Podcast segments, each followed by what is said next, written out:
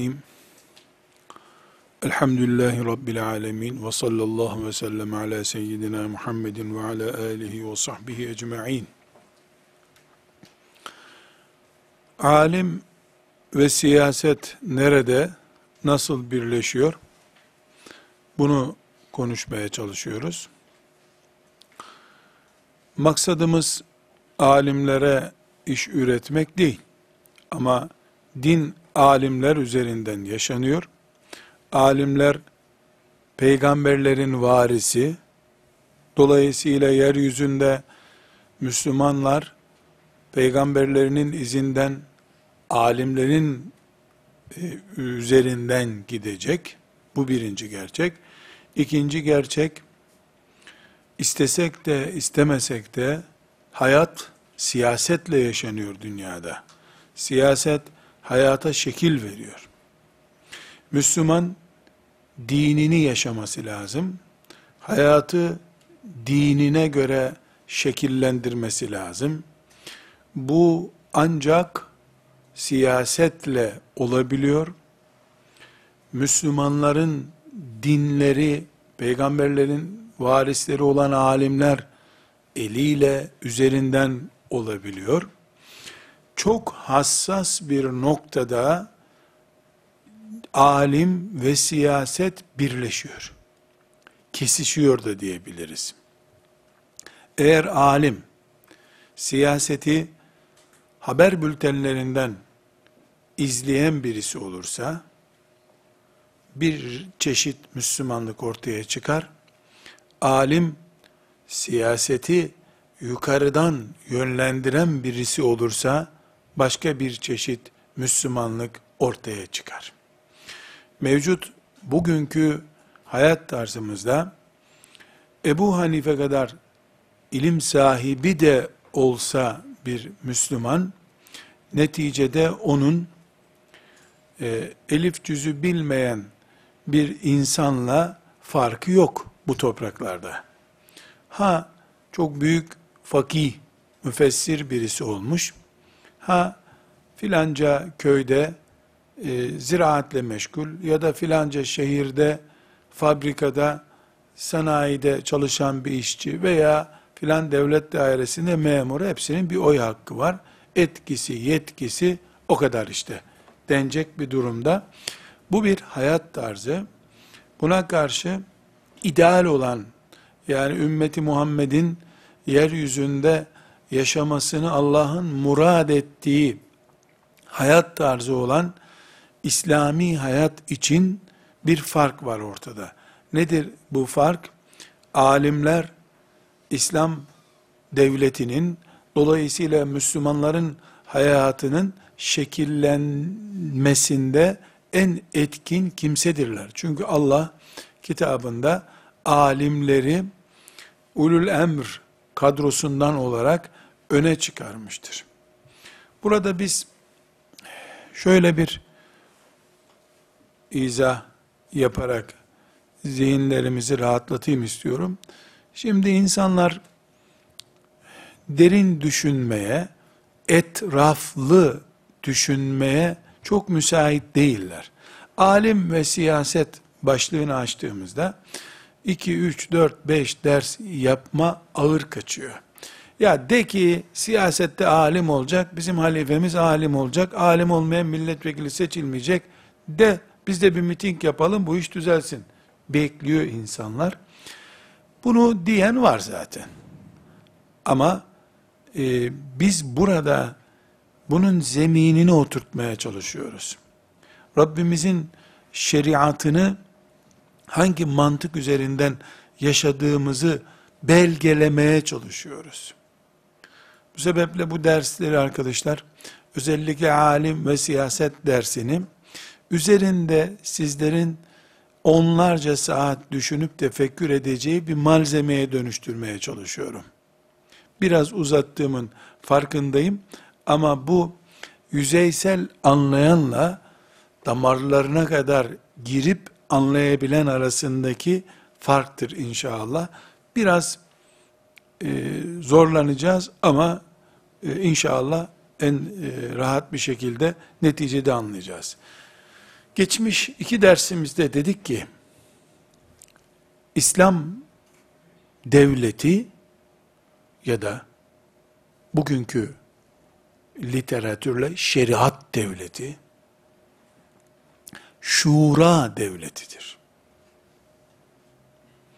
Şura, yetkilerin bir kişide olduğu ama o bir kişinin onlarca kafa ile istişare ettiği sistem demektir.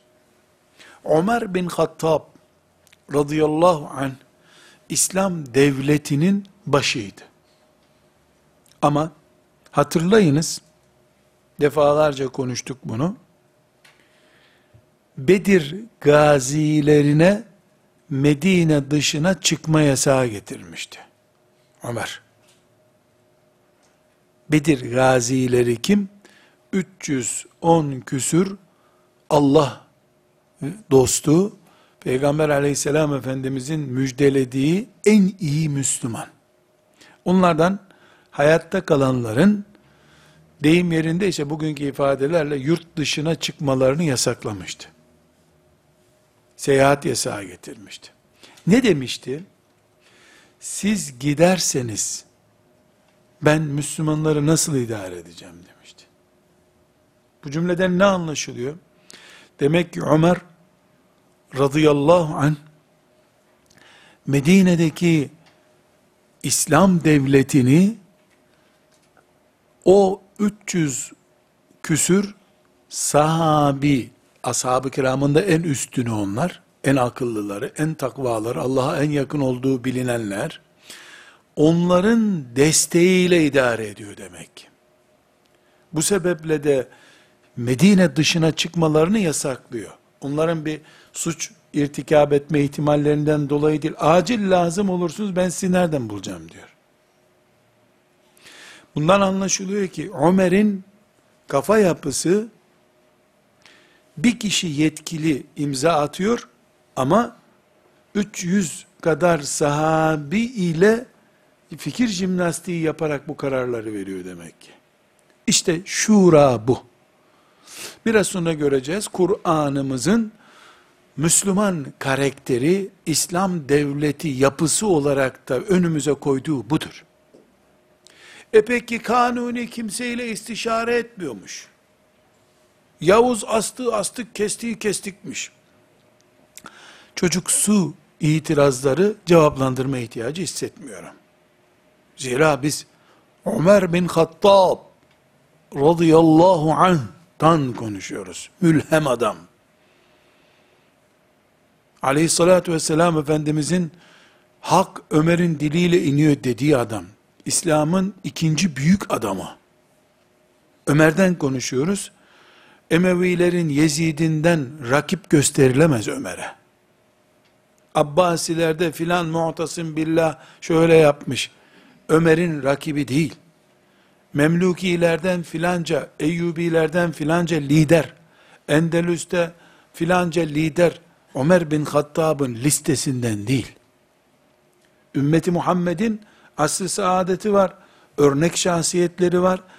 Şahsiyetlerini izlememizi Resulullah sallallahu aleyhi ve sellemin emrettiği insanlar bunlar. Benim ve Raşid halifelerimin sünnetine uyun diyor. E burada Resulullah sallallahu aleyhi ve sellem ben ve diye atıf harfiyle birleştirdiği isimler bunlar. İsmiyle ben diye Resulullah ismiyle onun ismi arasında bir bağlaç var. Birleştirme edatı var. Yavuz, Kanuni, Abdülhamid, Müslüman, zamanına göre iyi insanlar, ümmetin başındakiler ama Ömer değil. Raşid halifelerden değil. Abdülhamid örneğinden yola çıkabiliriz. Ee, bu zaman perspektifinden bakıldığında eşsiz bir lider. Ama kızıyla oturup piyano çalan biri aynı zamanda. Çok da böyle ahım şahım her yaptığı hüccet oturup böyle sabaha kadar ona bakıp ibadet yapılacak bir tip değil. Ömer ise neredeyse Peygamber sallallahu aleyhi ve sellemin kılı kırk yararak diye Anadolu'da bir deyim var. Kılı kırk defa yararak peşinden giden bir tip. Hassas bir mümin. Buna da Allah şahit, peygamberi şahit, ashab-ı kiram şahit böyle olduğuna. Biz Ömer'den örnek verirken İslam'ın örneğini örneklendiriyoruz. Diğer dönemdekiler Ömevilerin filancası, Ömer bin Abdülaziz hariç, Ömevilerin filancası, Abbasilerin filancası, Memlukilerin filancası, Selçukluların Melikşahı veya Osmanlıların filancası, Endülüslerin filancası İslam'ın örneği değil, İslam'ın içinde şahsiyetler onlar. İslam'ın içindeler. Doğru. Bizim adamlarımız doğru. Ama nesillerimize siz de bunlar gibi olacaksınız, siyaseti bunlar gibi yapacaksınız diyeceğimiz örnekler değil. İyilik, kötülük puanlaması Allahu Teala'nın e, takdirindedir. O nasıl buyurduysa öyle olacak. Ama zahiren bakıyoruz biz. Zahiren baktığımızda hiç kimse Ömer bin Abdülaziz gibi değil. Hiç kimse Ömer bin Hattab gibi asla değil. Ebu Bekir gibi değil, Osman gibi, Ali gibi radıyallahu anhum cemiyan değiller. Olamazlar. Kıyamete kadar da olamayacaklar. Buraya nereden geldik? Ömer bin Abdülaziz, e, estağfurullah, Ömer bin Hattab radıyallahu anh, Ömer bin Abdülaziz'den de örnekler bulabiliriz ama eski örneğimizi te- tazeleyelim. E, Bedir ashabına Medine'nin dışına çıkmayacaksınız diye yasaklama getirdi. Bunu yaparken bir şura meclisi olarak görüyordu onları. Onların yokluğu halin, halinde vereceği kararları istişare etmeden, yeterli istişareyi yapmadan veririm, Allah katında mesul olurum diye düşünüyordu. İşte İslam'ın idareci tablosu budur. Yetki bir kişide, imzayı bir kişi atacak ama o bir kişi istişare edecek. İstişare ise ümmetin ağır e, kafaları, ileri gelenleriyle yapılacak. Burada bir örnek daha özellikle zikretmiştik. E, İmam Gazali'den rahmetullahi aleyh demiştik ki İmam Gazali ne diyor? Bu ümmetin artık Ömer bin Hattab gibi her işte aklı çalışan, itimat edilen bir adamı olması çok zor. O dönem bitti. Bunu ne zaman söylüyor? 500. senede söylüyor. E şimdi Müslümanların oturup e, bir siyasi, uygun gördükleri siyasi bir lideri seçip o lidere de sen ümmetin uleması ile, aydın kesimiyle, ayan tabakası ile istişare edeceksin diyecekler. Yani bir liderimiz olacak, o bir lideri bin kafa sürekli takviye edecek. Siyaset bilimcileri, şeriat alimleri, e, dernek başkanları, ayan tabakası, Osmanlı ecdadımız buna ayan tabakası diye bir isim vermiş. Ayan tabakası, ümmetin ileri gelenleri. Şimdi aydın kesim deniyor ama bizim neslimizde aydın kesim, imansız olmak, e, yazdığın, çizdiğin tezatlar içinde de olsa bir kitabın yayınlanmış olmak anlamına geliyor. İşte pala bıyıklı, her şeyden anlar, dünya siyasetinden anlar adama aydın deniyor. Biz ona aydın demiyoruz. Ee, ama her halükarda ümmetin ayan takımı fikir kadrosudur dedik. İslam böyle bir devlet sistemi istiyor. Başında Resulullah sallallahu aleyhi ve sellemin makamını temsilen halife bulunacak. Halifenin etrafında şura kadrosu olacak. Bu şura kadrosunun ağır tabakalarından biri ya da en önde gelenlerinden biri diyebiliriz, ulemadır. Demek ki ulemanın siyasetle kesiştiği e, yer bu nokta. Bu izahatı neden yapma ihtiyacı hissettik? Alim ve siyaseti nereden dine sokuyoruz? Siyaset hayatın zorunluluğu, alim peygamber aleyhisselamı temsilen bulunuyor. Müslümanın peygambere göre hayat yaşaması lazım. Ortaya böyle bir tablo çıkıyor.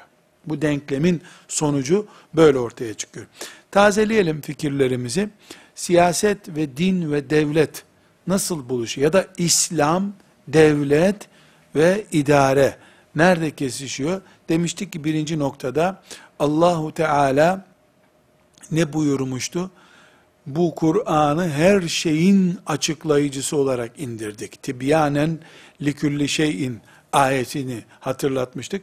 Bu tibyanen likülli şeyin her şeyi açıklayan Kur'an herhalde hayatın neredeyse bütününü kuşatan e, siyaseti de açıklıyor olması lazım. Siyasetin temel dinamiğini de getiriyor olması lazım demiştik. Buna e, eğer her şeyi açıklıyorsa siyaset, Allahu Teala ümmeti Muhammed'i siyasetle de ilgilenmeye, Kur'anlarını siyasetin üstünde hükümran yapmaya da teşvik ediyor demektir. Nitekim Nisa suresinin 58 ve 59. ayetlerini şimdi onun ayrıntısına girmeyelim. Ee, bu konuda belge olarak kullanmıştık. Sonra bu Davud'dan hadis nakletmiştik. Demiştik Resulullah sallallahu aleyhi ve sellem ne buyuruyor? Üç kişi yola çıktığınız zaman bir yere bir taneniz muhakkak lideriniz, emiriniz, yöneticiniz olsun. Müslümanlar e, bir şehirden öbür şehire üç kişi, beş kişi birleşip bir düğüne gidiyorlar mesela. Bir tanesi yol emiri olsun istiyor Efendimiz sallallahu aleyhi ve sellem. İki saatlik, üç saatlik bir yolculukta bile başıboşluğa izni yok Peygamber aleyhisselamın. Bundan anlaşılıyor ki İslam 3 saatlik, 5 saatlik bir günlük bir yolculukta bile ümmeti başıboş bırakmıyorsa, ümmeti Muhammed'in bütün hayatı, e, ömrü, yılları lidersiz geçmesi mümkün değil. Bu sebeple Müslim'den naklettiğimiz bir hadis-i şerifte Efendimiz sallallahu aleyhi ve sellemin sözünü hatırlamıştık. Öldüğünde bir lidere beyat etmeden ölen cahiliye ölümüyle ölür. Demişti Efendimiz sallallahu aleyhi ve sellem. Burada e, bir dördüncü belgemiz İslam, siyaset, Müslüman niye bir arada duruyor? Niye bir arada duruyor? Ya da İslam bir liderle idare edilen bir toplumda liderin önüne hangi kuralları koyuyor? Niye kural koyuyor? Bu acaba tarihten kaynaklanan işte her toplumun her kabilenin bir lideri var. Arapların da bir lideri var, lideri varmış. Mış mışlı bir şey mi?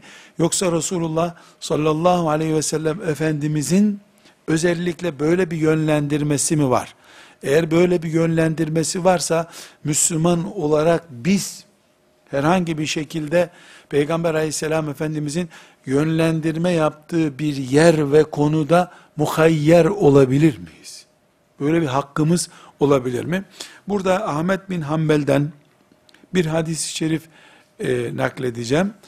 E, Ahmet bin Hanbel'de 21.513. hadisi şerif 21.513. hadisi şerif Burada arkadaşlar Ebu Zer radıyallahu an ashab-ı kiramın ilk Müslümanlarından Efendimiz sallallahu aleyhi ve sellemin çok sevdiği e, bir sahabi ve bugün e, bir grup Müslümanın akıllarınca ama şeytanca arkasına sığındıkları hile yapmak için ismini kullandıkları bir sahabedir.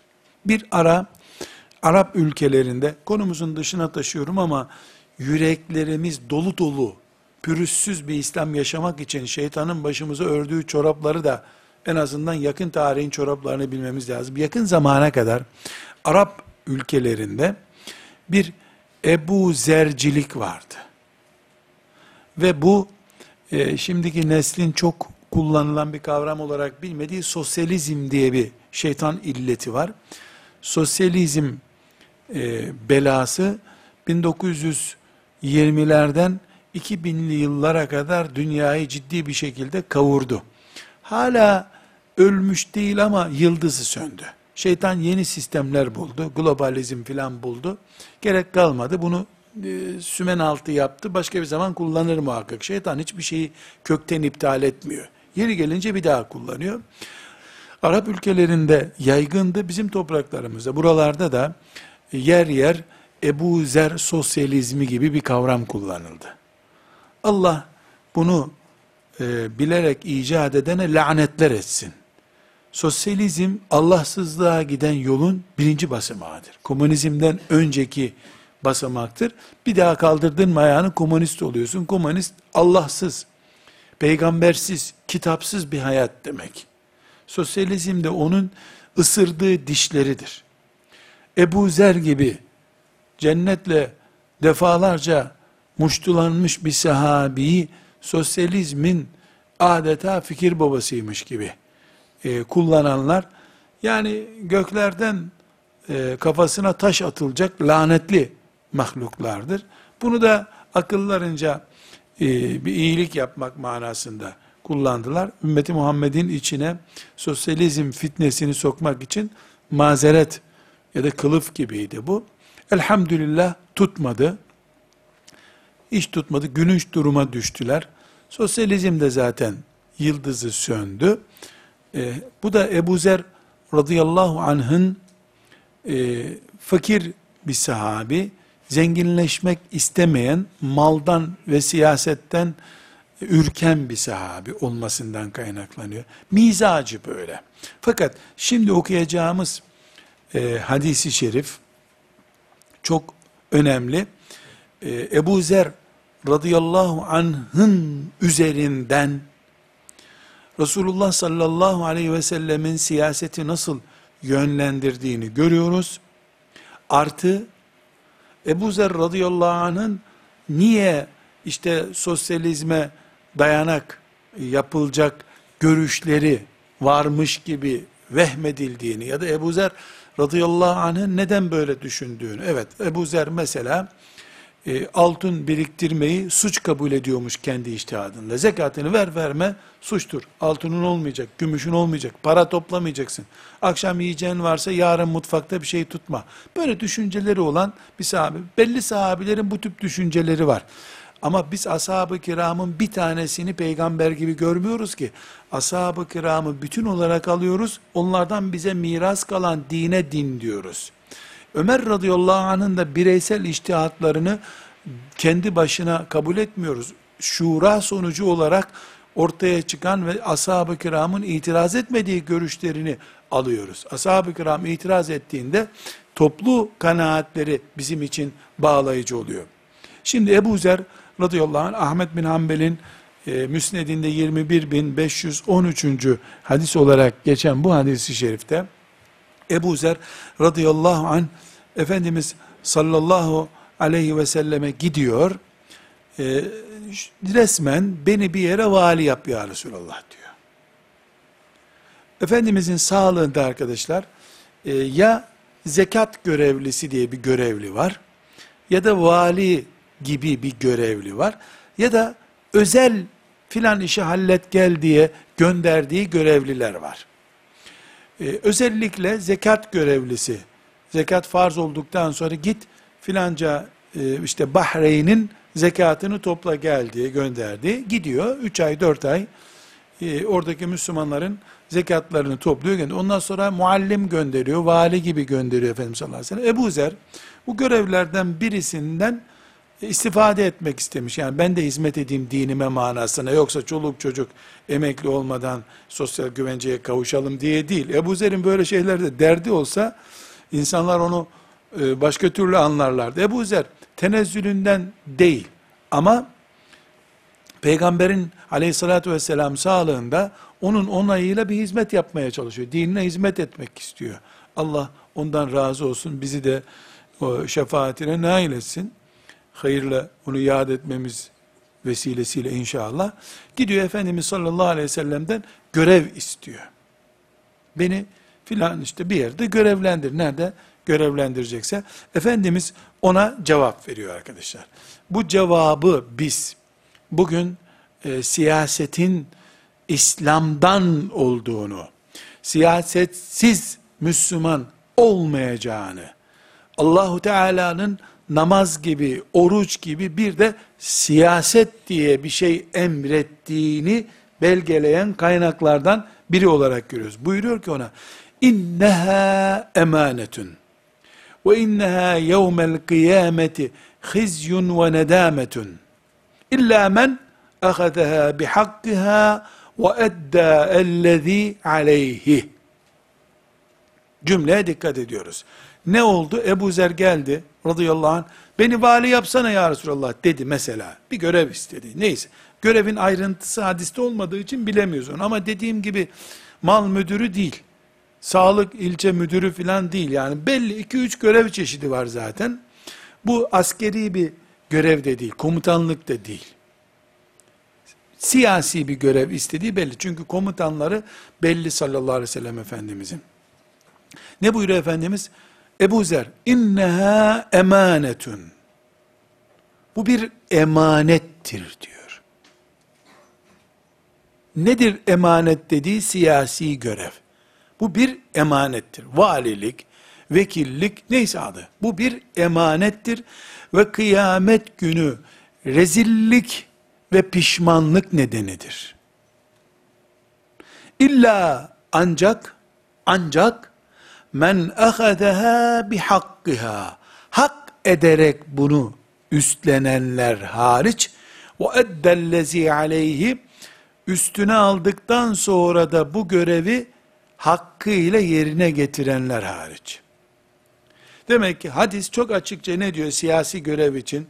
Hak ederek alıp hakkını veren hariç kıyamet günü pişmanlık ve yüz karasıdır bu iş.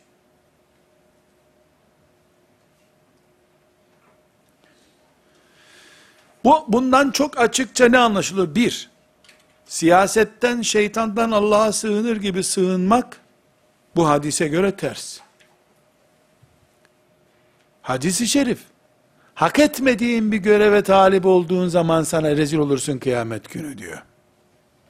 Aldığın görevi uyuşuk olduğun için, akrabanın etkisinde kaldığın için, çaldığın çırptığın için yerine getiremezsen pişmanlık olur kıyamet. O şekilde abdestsiz cuma namazı kıldırsan da imam olarak helak oldun kıyamet günü zaten. Kıraatin olmadığı halde, fıkıh bilmediğin halde hafızların önüne geçersen zaten sen pişman oldun kıyamet. Namazda da geçerli bu. Hac yaparken de geçerli. Hangi iş vardır ki onun hakkını vermediğin halde hesabını sormayacak kıyamet günü? Her şeyin hakkı verildiğinde, hakkı yerine getirildiğinde, hak ederek alındığında değerlidir. Bu hadisten ne anlaşılıyor? İnneha emanetun ve inneha nedametun diyor Efendimiz sallallahu aleyhi ve sellem. Siyaset için bunu söylüyor.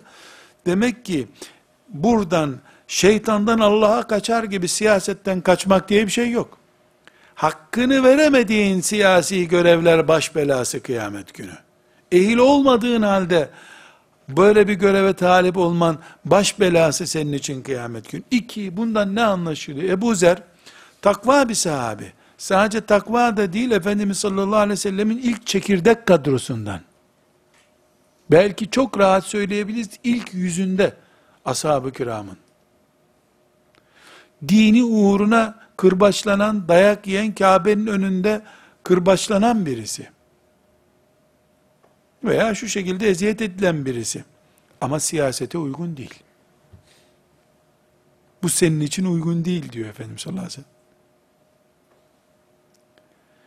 Bundan da anlaşılıyor ki ilimse, takva ise Ebu Zer'de ikisi de vardı. İkisi de Ebu Zer'de vardı. Dini ilk gününden itibaren öğrenen bir sahabi bu. Alimse alim. Takva ise takva. Peygamber aleyhisselam şahit takvasına. Anlaşılması zor denecek kadar derin düşünceleri olan bir sahabi. Ama siyaset için uygun değil. Bundan anlaşılıyor ki bir üçüncü madde demek ki alim olmak illa siyaset yapmayı gerektirmiyor. Alimdir, bir noktasından siyasete destek verebilecektir. Diğer noktalarda o yeterli olmayabilir. Ve dördüncü önemli nokta, Peygamber sallallahu aleyhi ve sellem şöyle buyurmuyor. Ebu Zer, aman aman aman, biz cennet için geldik. Ne işimiz var böyle şeylerle ya? Boş ver. O işlere biz uğraşmayalım demiyor. Şu şartlarda yapılabilir bir iştir bu diyor. Siyaseti tepmiyor, atmıyor. Ne yapıyor? Yönlendiriyor. Kimin yapacağını nasıl yapılacağını öğretiyor. Peygamber aleyhisselam efendimizin vazifesi de zaten öğretmek. Bu dördüncü noktada Ebu Zer hadisinden ilim, siyaset, alim ve din kelimelerinin nasıl bir yerde yoğrulduğunu anlamış olduk. Bu hadisi şerife rağmen siyaseti yok saymak, hadisi yok saymak olacak. Siyaseti herkes yapabilir düşünmek, hadisi şerifi yok saymak olacak. Nasıl abdestsiz abdestli ne varsa kıl namazı de, diyemiyorsun, siyaseti de atamıyorsun. Hakkını vermek ve hak ederek almak bu görevi diye bir şey var. Şimdi burada tabi cevap vermem gereken bir soru değil, konumuz o değil çünkü. E ben hak ederim ya yaparım ya, verin dünyayı yedi kıta değil, on dört kıtada idare ederim diyebilir insan. Hak etmişliği insan kendisi karar vermemeli. Dışındakiler karar vermeli. Kendi kendine diploma yazan bir adam var mı bu dünyada? Ben kendimi tıp mezunu kabul ediyorum bugünden itibaren. Dahiliye uzmanı diye belge yazıyorum. İmza ben. Onay gene ben. Mühür patates mühürü. Bu diyeceksiniz ki böyle bir şey olur mu? Olur tabi. Adam geliyor o istemeye var ya Amerika'dan Avustralya'ya kadar hepsi gözümün önünde idare edeceğim, ekonomiyi iki günde düzelteceğim, etnik sorunları kapatacağım. Bir palavralar diziyor ki siyasetçi adayı, alimallah yani herhalde dünyada bir eşi benzeri olmamış zannediyorsun. Bir daha beş sene göremiyorsun adamı tabi. Meğer onun anladığı siyaset ihale takip etmekmiş. Force atmakmış. O işlerden iyi anlarmış. Elbette bunun Allah ve kul arasında kalan bir boyutu var. O boyutu konuşmuyoruz. Bir beşinci gerçeğimiz var. Beşinci gerçek tarih gerçeğidir. Arkadaşlar tarih bilgimiz iki kategoriye ayrılabilir. Bütün tarih bilgilerimiz. Şimdi geleceğimiz konuyla ilgili değil. Genel olarak tarih bilgisi iki türlü. Bir, Yıldırım Beyazıt'la örnek, işte Timurlenk savaştılar. Yıldırım Beyazıt yenilince yüzüğünde zehir vardı. Zehiri yuttu Timurlenk'e esir düşmekten söyleyeyim düşündü. Timurlenk geldi kabzasıyla bir tane vurdu öldürdü. Üzüntüsünden kalp krizi geçirdi öldü. Koşarken atı sekti düştü kafası taşa vurdu öldü. Ya bunları noter tutanağı mı var? Kameraya mı alınmış? Tarihte mış mışlı bir bilgiler bunlar. İstanbul'un fethi mışlı mışlı bilgi değil ama. Surlar orada, Fatih'in kullandığı kılıç orada, Haliç'e gerilmiş Bizans zinciri müzede duruyor. Fatih'i yüz binlerce insan gördü. Yüz binlerce insan çocuklarına anlattı. Sultan Murad'ın oğlu Sultan Mehmet İstanbul'u fethetti. Bu da tarih bilgisi. Timur Lenk'in karşısında Yıldırım Beyazıt attan mı düştü, eşekten mi düştü? Busa ihtimal. İkisi de tarih kitabında yazıyor ama biri mütevatir düzeyinde bir bilgi, öbürü ise bilgi işte. Biliyoruz ya demişler. Bir varmış bir yokmuş. Keloğlan da var tarihte. Sultan Fatih'in İstanbul'u fethi de var. Binaenaleyh, mesela Hüseyin radıyallahu anh şehit edildi. Bu tarihin bugün gözle görülecek kadar açık seçik bir bilgisidir. Bir yaradır ki kalbimizde duruyor, beynimizi parçalıyor, bunun yok denecek bir hali yok. Ama Hüseyin radıyallahu anh şehit edilirken önce kolunu mu kopardılar, midesini mi deldiler, kafasını mı kopardılar? Bu ayrıntı destan ayrıntılarıdır. Sonra önemli mi? Önemli de değil zaten. Şehit edilmekten daha kötü nesi var ki bunun? Yani onun bu fani dünyada çok görülmesinden daha büyük bir kabahat mi var? Öldürürken, şehit ederken bağırdılar bir de başına. Maşallah bunu nasıl tespit ettik? Bu örnekleri niye veriyorum arkadaşlar? Şundan dolayı. Şimdi biz tarihi belgemiz var diyeceğiz. Bu tarihi belgenin bir kenarda bucakta kalmış tarih kitaplarında işte biraz önce örneklendirdiğim, espriyel bir şekilde örneklendirdiğim mışlı mışlı ayrıntıları var. Bir de ümmeti Muhammed olarak gözümüzün önünde görür gibi pratikte duyduğumuz, gördüğümüz ayrıntılar var. İkisini aynı tutamayız. Şimdi ümmeti Muhammed ve siyaset konusunda bir tarih gerçeği var ortada. Nedir bu tarih gerçeği? Resulullah sallallahu aleyhi ve sellem'den sonra ashab-ı kiram 10 dakika bile 10 dakika saat değil dakika bile Resulullah sallallahu aleyhi ve sellem'den sonra siyasetsiz bir din geçirmediler. Tarihi bir gerçek. Peygamber aleyhisselam efendimizin emirleri çok açıktı. Ölen bekletilmez. Öleni bekletmek caiz değil. Kindi namazına gömmek caiz değil. Sabahleyin öldüyse öğle namazını beklemek de yok. 9'da öldüyse 11'de en geç gömülür. Usul böyledir. Şimdi Müslümanları toplamak zor bir araya diye öğle namazı bekletiliyor. Kindi namazı bekletiliyor. İkindi de cenaze kılınacaksa belli ki saat 3'te ölmüştür de 5'te de kindide kılınıyor. Böyle olması gerekiyor. Şeriatımızın emri bu şekildedir. İki gün sonra oğlu Avustralya'dan gelecek de o bekleniyor filan. Bunlar yeni şeyler hep.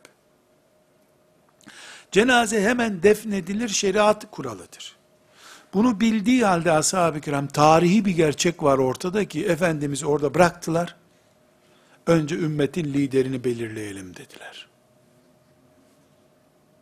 Bu gerçek de tarihte Yıldırım Beyazıt atından mı düştü, eşeğinden mi düştü türünden bilgilerden bir bilgi değil. İstanbul'u Fatih'in fethettiğinden daha güçlü bir bilgi bu. Tarihin gerçeği bu, bilgisi de değil.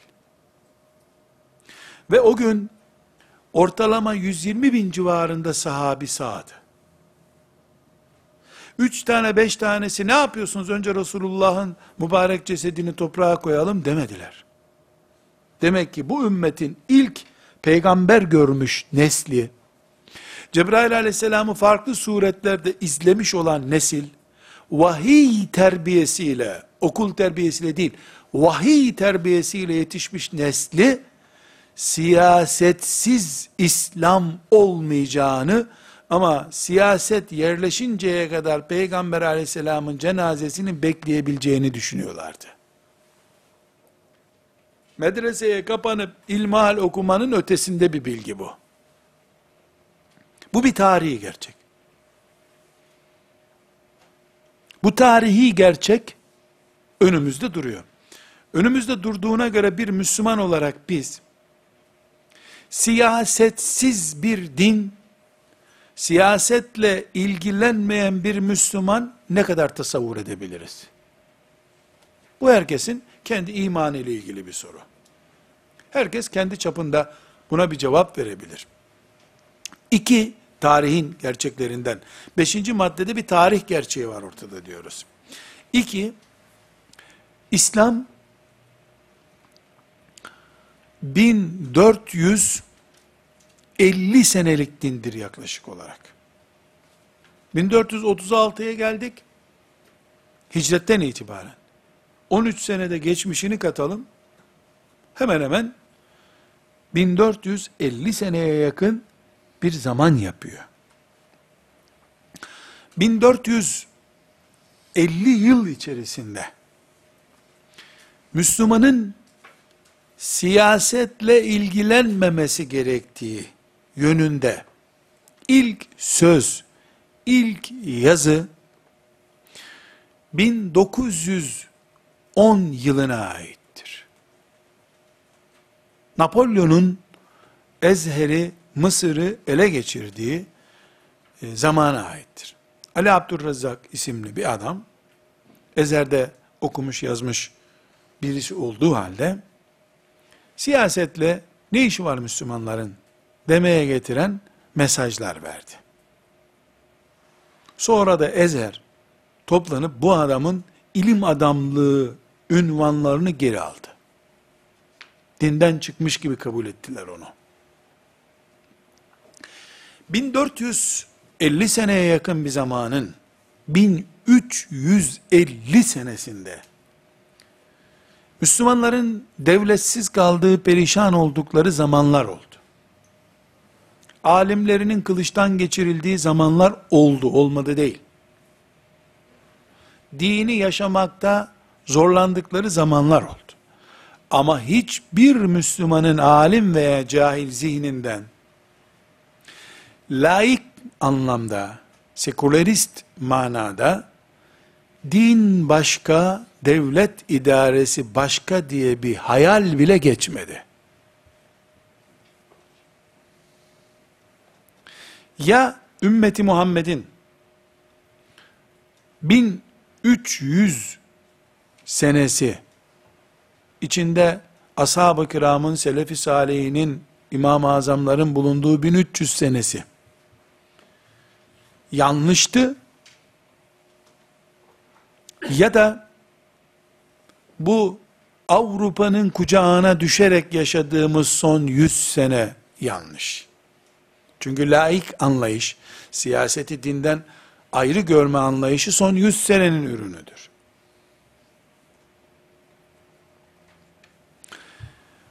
Burada çarpıcı bir örnek veriyor.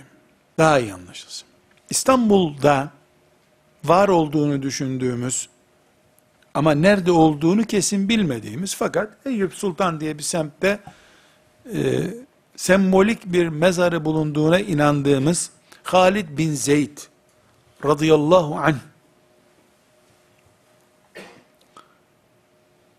isimli bir sahabi var. Onunla beraber pek çok sahabi de var. Bir tanesinin ismi net. Halid bin Zeyd. Eba Eyyub el-Ensari radıyallahu anh. Eba Eyyub'tur asas künyesi. Türkçe'ye herhalde telaffuzu zor olduğu için Eyüp diye kalmış. Eyüp ismi buradan geliyor. Asıl isim Eba Eyyub'tur. Oğlunun adı Eyüp'tür. Kendi adı Halid bin Zeyd'tir. Radıyallahu anh. Ama aman aman şimdi bu da bir dedikodu olacak. Eyüp Sultan'ın ismini değiştirmeyi teklif etti. İşte bu da bir kimsenin kul hakkına girip de benim yüzümden cehenneme girmesine vesile olmuyor. Yani Eyüp Sultan ha Eyüp Sultan o işte bahsettiğim o. Ama adı Halid bin Zeyd. Künyesi Ebu Eyyub. Radıyallahu anhu. Kardeşlerim bu İstanbul'un neresinde belli değil belki ama İstanbul'da. Belki de Karaköy'de. Ama İstanbul'da. Bakınız bu birinci gerçek. İkinci gerçek onu İstanbul'a kendisiyle beraber belki yüzde sahabi vardı. Rakamı bilmiyoruz. Belki bin sahabi. İstanbul'un fethine gönderen Yezid bin Muaviye'dir. Yezid bin Muaviye kimdir? Hazreti Hüseyin'in şehit edilmesinin emredeni ve hayatı takva olmayan, rivayetlere göre alkole malkole bulaşmış birisi. Fasık yani. Tam anlamıyla fasık. Peygamberin torununa kılıç uzatmaktan daha büyük fasıklık olursa yani fasıktan da e, öteye geçebiliriz. Fasık bir adam. Halid bin Zeyd Ebu Eyyub el Ensari radıyallahu anh sıradan bir sahabi değil, Efendimiz sallallahu aleyhi ve sellemin devesinin kapısında çöktüğü sahabidir. Efendimizin e, akrabasıdır. Saygın sahabeden biri. Peygamber aleyhisselam efendimizin evinde misafir kaldığı sahabe. Efendimizin Medine'de ilk evi onun evi. Bu sahabi, peygamber torununu şehit etmiş, yer yer sağda solda filan günahları konuşulan birisinin emriyle İstanbul'a geliyor. Çünkü, üçüncü nokta, Halid bin Zeyd'in gözünde siyasetsiz, idaresiz kalmak yok. Cihadı yapmak var, velev ki Yezid'in komutasında olsun. Bu bir anlayış meselesi. Şimdi bunun gibi 10 tane 20 tane daha örnek sayarız. Hepsinden ne çıkıyor? Ümmeti Muhammed tarihinin hiçbir döneminde son 100 sene hariç, laiklik kelimesini imanla bir arada tutmamıştır. Yeşil laiklik, turkuaz laiklik üretmemiştir. Sadece aptallık diye bir kelimeyle böyle tam vurguluyorum ki yazarken de siz altını çizin. Aptallık diye ifade edeceğim bir tarzda. E, aslında Fransız laikliği çok kaba. Yani Müslümanlar da şu şekilde laikliği yaşayabilirler diyen biri olmamıştır İslam toplumunda. Domuzun buğday ile beslendiği için temiz olacağını söylemek kadar gerizekalılıktır bu. Domuz işte çok pislik yiyen bir hayvan bildiğiniz gibi onun için necistir. Biz domuzu buğdayla beslesek helal olur mu eti o zaman? Sekülerizm hiçbir şekilde İslam toplumuna girmemeli. Tıpkı domuzun ister mısırla besle, ister buğdayla besle, istersen e, elma suyu içir. Ne içirirsen içir. Domuz domuzla. Bunun ötesi var mı? Diye düşünüyoruz. Burada kardeşlerim, alim, siyaset ve İslam devletini konuşuyoruz. Mevcut realitemizde ümmeti Muhammed'in yaşadığı bu kaos ortamında, fırtınalı günlerde, İlahiyat Fakültesinde bir hadis hocasının konumunu konuşmuyorum. Veya bir müftü efendinin Anadolu'nun bir kasabasındaki konumunu konuşmuyoruz. Orada özel şartlarımız var. Bir İslam devletinde alimin nerede olması gerektiğini konuşuyoruz. Yeri gelince devletin İslam olmadığı ortamlarda Müslüman ne olacak? Alim ne yapacak? Onu da konuşacağız. Ama şu anda konuştuğumuz şey orijinal İslam profilinde nerede duruyor alim? Bunu konuşuyoruz. Demek ki tarihi bir realite var ki İslam siyasetten hiç kopmamıştır. Çünkü İslam bir saatliğine siyasetten kopuyorum diyecek olsa bir saatliğine insanlar şirke geçebilir demektir bu. İslam bir gün bir saat bir dakikalığına bile şirke izin verebilir mi? Bir saatliğine Allah yoktur denebilir mi? Siyaset insanlığın dizginini elinde tutmaktır şartele sahip olmaktır. İslam yeryüzünde hayvanların bile secde ettiğinden söz ediyor. Hayvanların bile Allah'ı tesbih ettiğinden söylüyor. Ağaçlar Allah'ı tesbih ediyorlar. Velakin la tefkahune tesbihahum. Siz bilmiyorsunuz, anlamıyorsunuz. Onlar secde ediyorlar Allah buyuruyor. Tesbih ediyorlar. Hayvanların ve ağaçların bile Allah'a secde etmesini teşvik eden var olarak anlatan İslam, Kur'an, birkaç gün insanlar serbest kalsın der mi? Bu realiteye uygun değil. Bunun da tarihten örneklerini veyahut da mantığını oluşturan örnekleri zikrettik. Ve elimizde kardeşlerim, Tabarani'den rivayet edeceğimiz bir hadis-i şerif var. Bu hadisi şerif altıncı noktamız yani bizim e, Resulullah sallallahu aleyhi ve sellemle beraber siyasetimizin başladığını onun vekilleri olan alimlerin de mecburen peygamber mantığına uyup o kafa anlayışıyla siyaset yapmaları gerektiğini belgeleyen sözlerimizden e, altıncısına geçtik. Resulullah sallallahu aleyhi ve sellemin bu hadisi şerifi ümmeti Muhammed'in siyasetle ilgili serüveninden söz ediyor. Bunu dikkatle dinliyoruz. Böylece biz kendi kanaatimize göre mi düşünelim? Resulullah sallallahu aleyhi ve sellemin tevcih buyurduğu tarafa doğru mu yönelelim? Bunu kendimiz çıkarmış olacağız. Ela inne rahal islami dairetun فدوروا مع الكتاب حيث دار. ألا إن الكتاب والسلطان سيفترقان فَلَا تُفَارِقُوا الْكِتَابَ. أَلَا إِنَّهُ سَيَكُونُ أُمَرَاءُ يَقْضُونَ لَكُمْ فَإِنْ أَطَعْتُمُوهُمْ أَضَلُّوكُمْ وَإِنْ عَصَيْتُمُوهُمْ قَتَلُوكُمْ.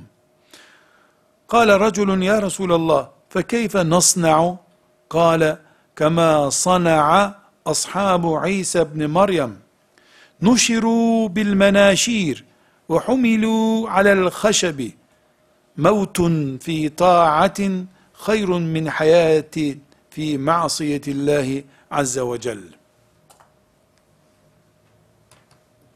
Burada sanki 1400 seneyi özetliyor. Sallallahu aleyhi ve sellem. İslam yuvarlak bir zeminde dönüp durur buyuruyor Efendimiz sallallahu aleyhi ve sellem. Bir değirmen taşı gibi düşünün, dönüp durur.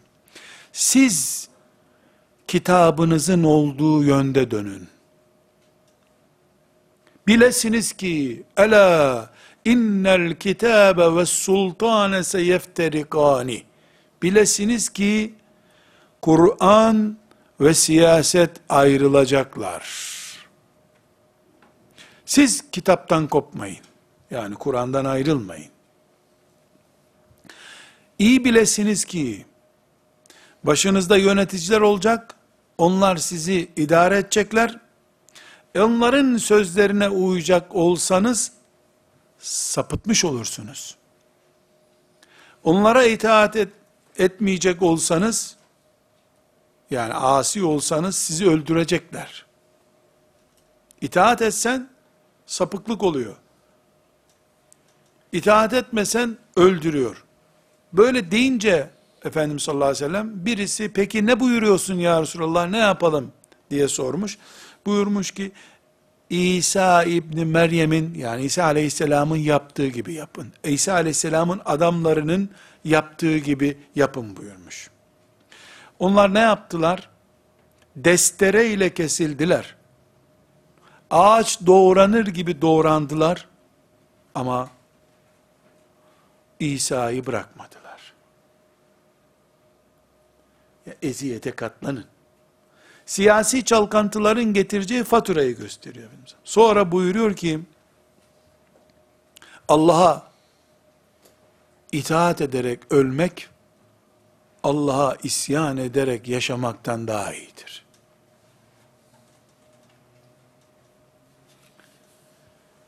Bu hadisi şerif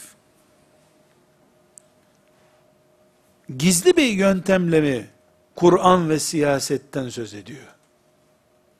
Bir kere cümlesinde ne var? Kur'an ve siyaset ayrılacak diyor.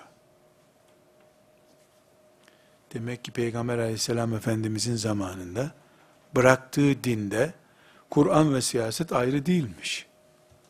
Sonra Müslümanlar Kur'an ve siyaseti can ve mal bedeni bedeli ödememek için ayırmaya razı olacaklarmış. Hadis çok açık. Peygamber aleyhisselam bırakarken Kur'an ve siyaseti bir arada bıraktı.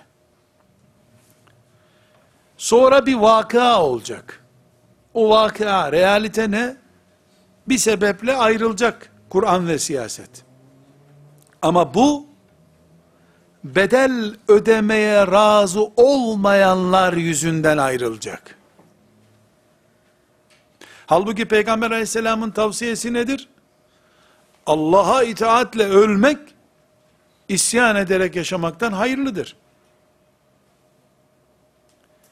Diploma uğruna feda edilen din bu bütün bütünün bir parçası işte. Müslümanların verdiği her taviz Kur'an ve siyasetin ayrılma nedenlerinden biri. Kur'an ve siyaset yırttık ayrıldı diye ayrılmıyorlar. Parça parça, ilmik ilmik sökülüyor siyaset Kur'an'dan. Mümin, ebedi kıyamete kadar Kur'an'dan yana zaten. Siyaset tarafına sakın geçmeyin siz. Ayrıldıysa, siyaset koptu gittiyse Kur'an'dan, zamanında Kur'an siyasetiyle beraber gelmişti. Bir nesil siyaseti ayırıp götürdüyse Kur'an'dan, siz Kur'an'dan yana kalın, yine siyasetiyle beraber Kur'an'ı yaşayın. Eğer müminseniz. Ayrıldı, gitti, siyaset bir dünya olsun, Kur'an tarafı da bir dünya olsun dersek, denirse eğer, o zaman ne olur? Ümmeti Muhammed, iki türlü olur. Siyasetle ilgilenenleri, ilgilenmeyenleri. Siyasetle ilgilenenler kitapsız kalırlar, Kur'ansız. Kur'an'la ilgilenenler siyasetsiz kalırlar. Ne o, ne bu, Allah'ın yeryüzünde muradı olan ümmeti Muhammed'i ortaya çıkarmaz o zaman. Böylece şeytanın içinden çökerterek hakkı mağlup etme projesi gerçekleşmiş olur. Bunun da adı afettir. Ve yedinci bir noktayı öne çıkaracağız.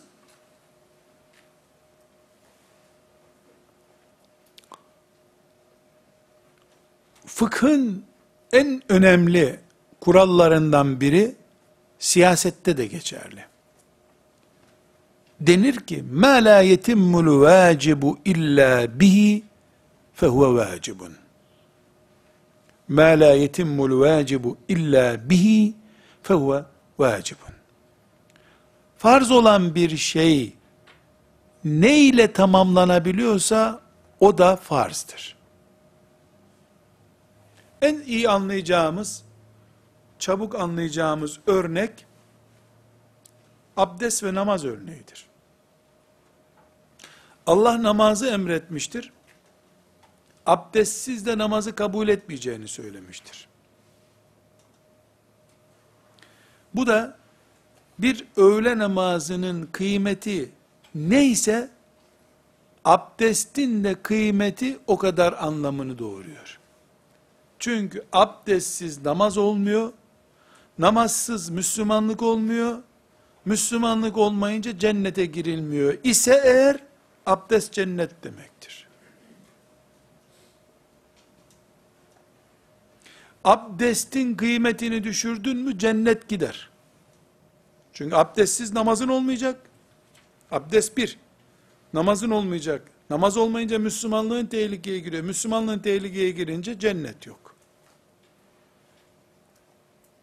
Eğer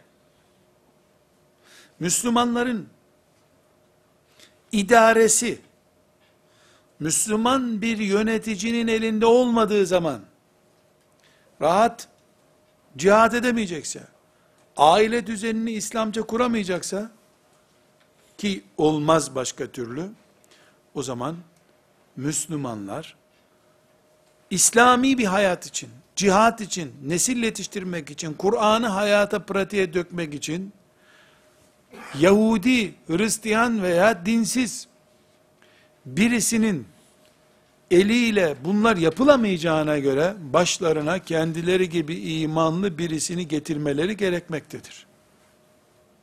Başka önce okuduğumuz hiçbir delilimiz olmasa bile mantık olarak bu Müslüman bir yönetici olmadıkça İslam olmaz şuurunu ortaya çıkarıyor. Olur. Olur tabi. İslam sadece teheccüde kalkmaktan ibaretse olur. Kimse teheccüde karışmaz çünkü. İslam Ramazan'ın son üç gününde yeğenine çorap alıp sadakayı fıtra diye vermekten ibaretse, olur tabi, niye olmasın? Ama İslam, hayat demekse, İslam sadece Arap Yarımadası'nın değil, kainatın dini olacak diye Allah bir kanun indirdi ve buna iman ediyorsan siyasetsiz olmaz bu. O zaman gidip Hristiyana e, yarın cumadır, cuma günü saat 9'dan itibaren burada İslam olacak, kabul ettiniz değil mi diye protokol imzalattırmak gibi bir e, hayal peşinde koşarsın sen. İçinde cihadı ve dünya politikasını ihtiva eden bir siyaset olmadıkça ve bunu yöneten bir Müslüman, Allah'a ve ahiret günü iman eden biri olmadıkça, yeryüzünde İslam diye bir projeden söz edilemez. Ve bu, peygamber adına yürütülmeli. Peygamber adına da alimler bunu yapacak. Şimdi oturup İskilipli Atıf'ın niye idam edildiğini anlayabiliriz. Önce İskilipli şehit olarak Rabbine gönderildi. Yanındakilerle beraber Ankara Ulus Meydanı sarıklılarla dolduruldu ağaçlarda. Konya'da can pazarı kuruldu. Trabzon'da soluk aldırılmadı. Arkasından İslam'a karşı devrimler geldi. Can damarı gibi duran alimler gidince cansız bedene müdahale kolay oldu. Onun için yıllarca Müslüman olduğunu söyleyen insanlar bir öküzle bir hoca bahçeye girdi. Öküz kalsın doyunca çıkar nasıl olsa Alemi çıkar, hocayı çıkar. Niye dedirttirildiler? Şimdi anlayabiliriz bunu. Şimdi anlayabiliriz. Sallallahu aleyhi ve sellem ala seyyidina Muhammed ve ala alihi ve sahbihi ecma'in velhamdülillahi rabbil alemin. قل إن كنتم تحبون الله